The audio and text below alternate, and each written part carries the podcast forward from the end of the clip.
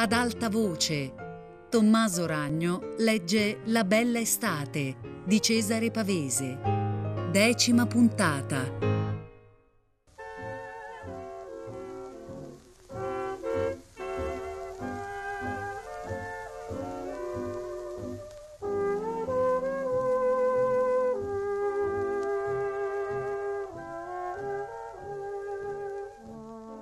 Alle sette li trovò tutti al caffè.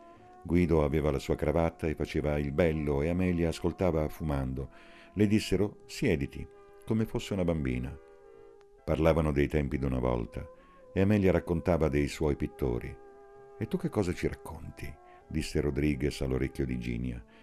Ginia, senza voltarsi, disse stia buono. Fecero poi insieme un pezzo dei portici e chiese a Guido se potevano vedersi dopo cena. C'è Rodriguez, disse Guido. Allora Ginia lo guardò disperata. Combinarono di trovarsi fuori un momento.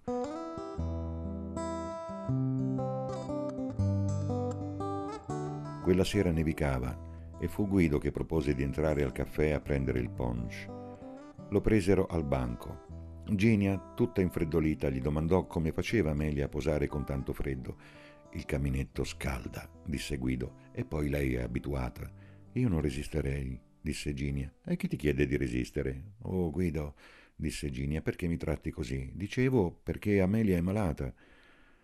Allora uscirono e Guido la teneva a braccetto. Avevano la neve in bocca, sugli occhi, dappertutto. Senti, le disse Guido, lo so, e so anche che facevate delle cose. Non c'è niente di male, a tutte le ragazze piace darsi dei baci. Lascia vivere dunque. Ma è Rodriguez, disse Ginia. No, e che siete tutte uguali. Se è per Rodriguez che vuoi posare, avanti, vieni domani. Io non ti chiedo cosa fai tutto il giorno. Ma io non voglio posare per Rodriguez. Si lasciarono così sotto il portone e Ginnia tornò a casa nella neve, invidiando i ciechi che chiedono l'elemosina e non pensano più a niente.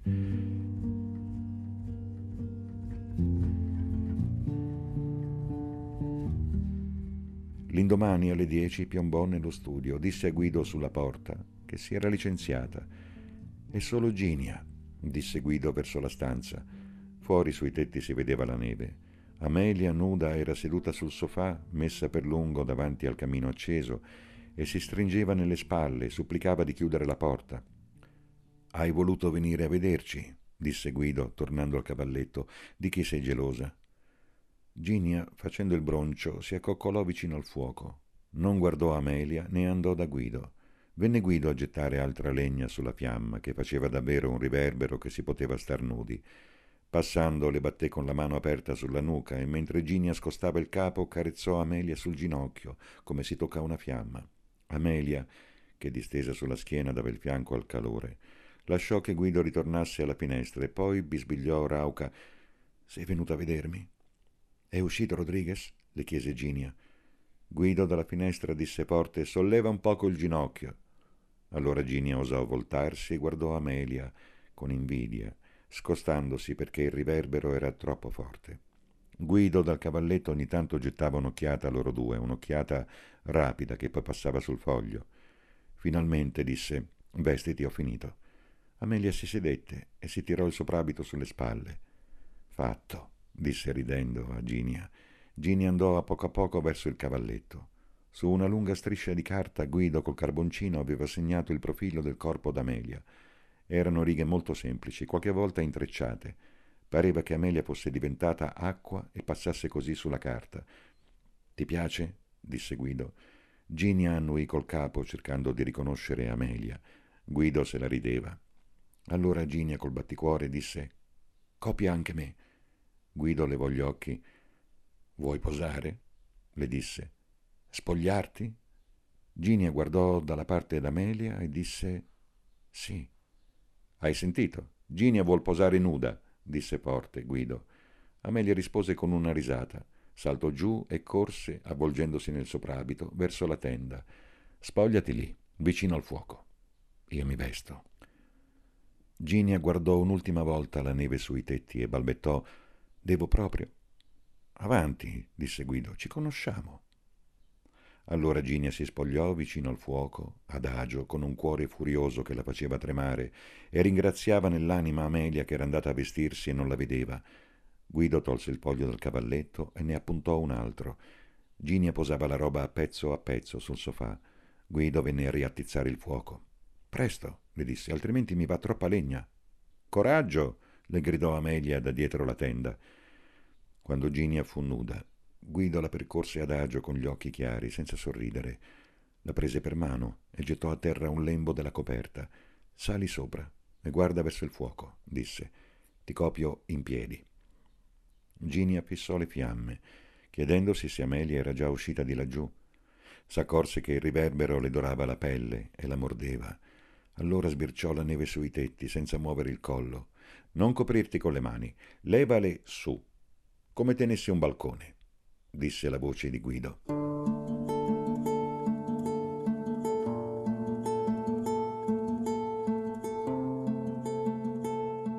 Ginia fissava la fiamma sorridendo. Le corse un brivido giù per la schiena. Sentì i passi leggeri di Amelia e la vide spuntare accanto a Guido, vicino alla finestra, aggiustandosi la cintura. Le sorrise senza guardarla, ma sentì un altro passo vicino al sofà. Fece per abbassare le braccia. Stai naturale, disse Guido. Come sei smorta, disse Amelia, non pensarci. Ginia in quell'attimo capì ogni cosa e fu tanto atterrita che non seppe voltarsi. Per tutto quel tempo dietro la tenda c'era stato Rodriguez, che adesso era in mezzo alla stanza e la guardava. Le parve persino di sentire il suo fiato.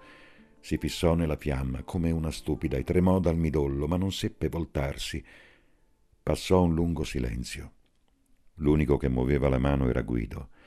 Ho freddo, balbettò Ginia senza voce. Voltati, prenditi la giacchetta e copriti, disse finalmente Guido. Poveretta, disse Amelia. Allora Ginia si voltò di scatto, vide Rodriguez a bocca aperta e afferrò la sua roba coprendosi. Rodriguez, appoggiato con un ginocchio al sofà e chino in avanti, fece un oh come un pesce e le fece una smorfia. Non c'è male, le disse, con la voce di sempre. Mentre tutti ridevano cercavano di consolarla, Ginia corse a piedi nudi alla tenda e si vestì disperata.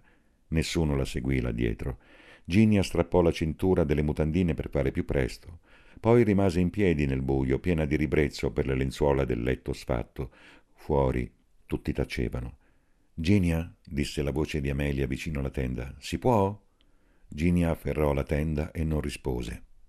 Lasciala stare, disse la voce di Guido, è una scema. Allora Ginia cominciò a piangere, in silenzio, attaccata alla tenda. Piangeva di cuore come quella notte che Guido dormiva. Le pareva di non aver mai fatto altro con Guido che piangere. E ogni tanto si fermava e diceva ma perché non se ne vanno?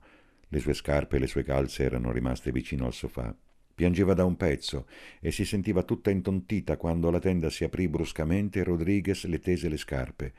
Ginia le prese, senza dir nulla, e intravide appena la sua faccia e lo studio. Capì in quel momento di aver fatto una stupidaggine e di essere stata così spaventata che adesso anche gli altri non ridevano più. Si accorse che Rodriguez era fermo davanti alla tenda. Allora le prese una paura folle che venisse Guido e la svergognasse senza pietà. Pensava, Guido è un contadino, mi tratterà male. Che cosa ho fatto a non ridere?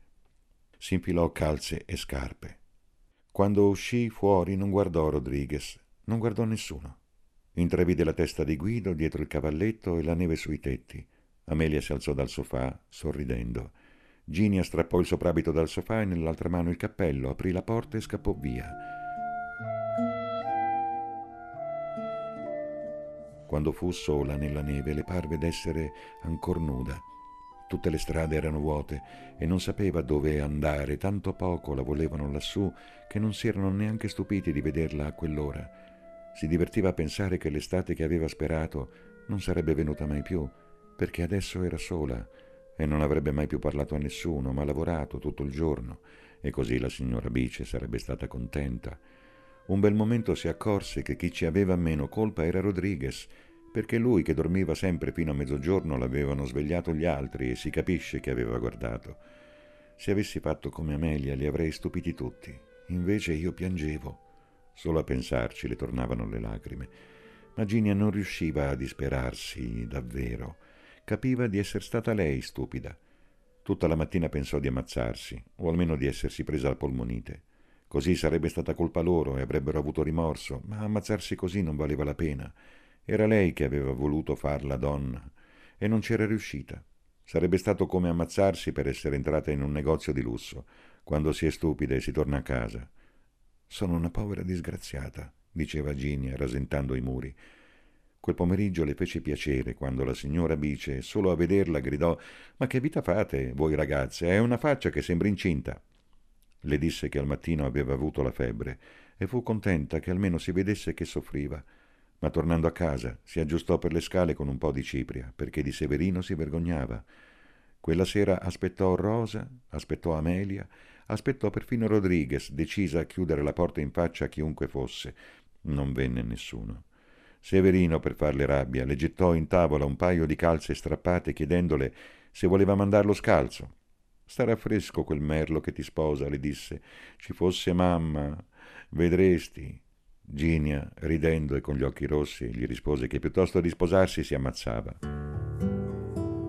Quella sera non lavò i piatti. Si mise invece davanti alla porta in ascolto. Poi passeggiò per la cucina e non andava alla finestra per non vedere i tetti bianchi di neve. Trovò delle sigarette in una tasca di Severino e si mise a fumarne una.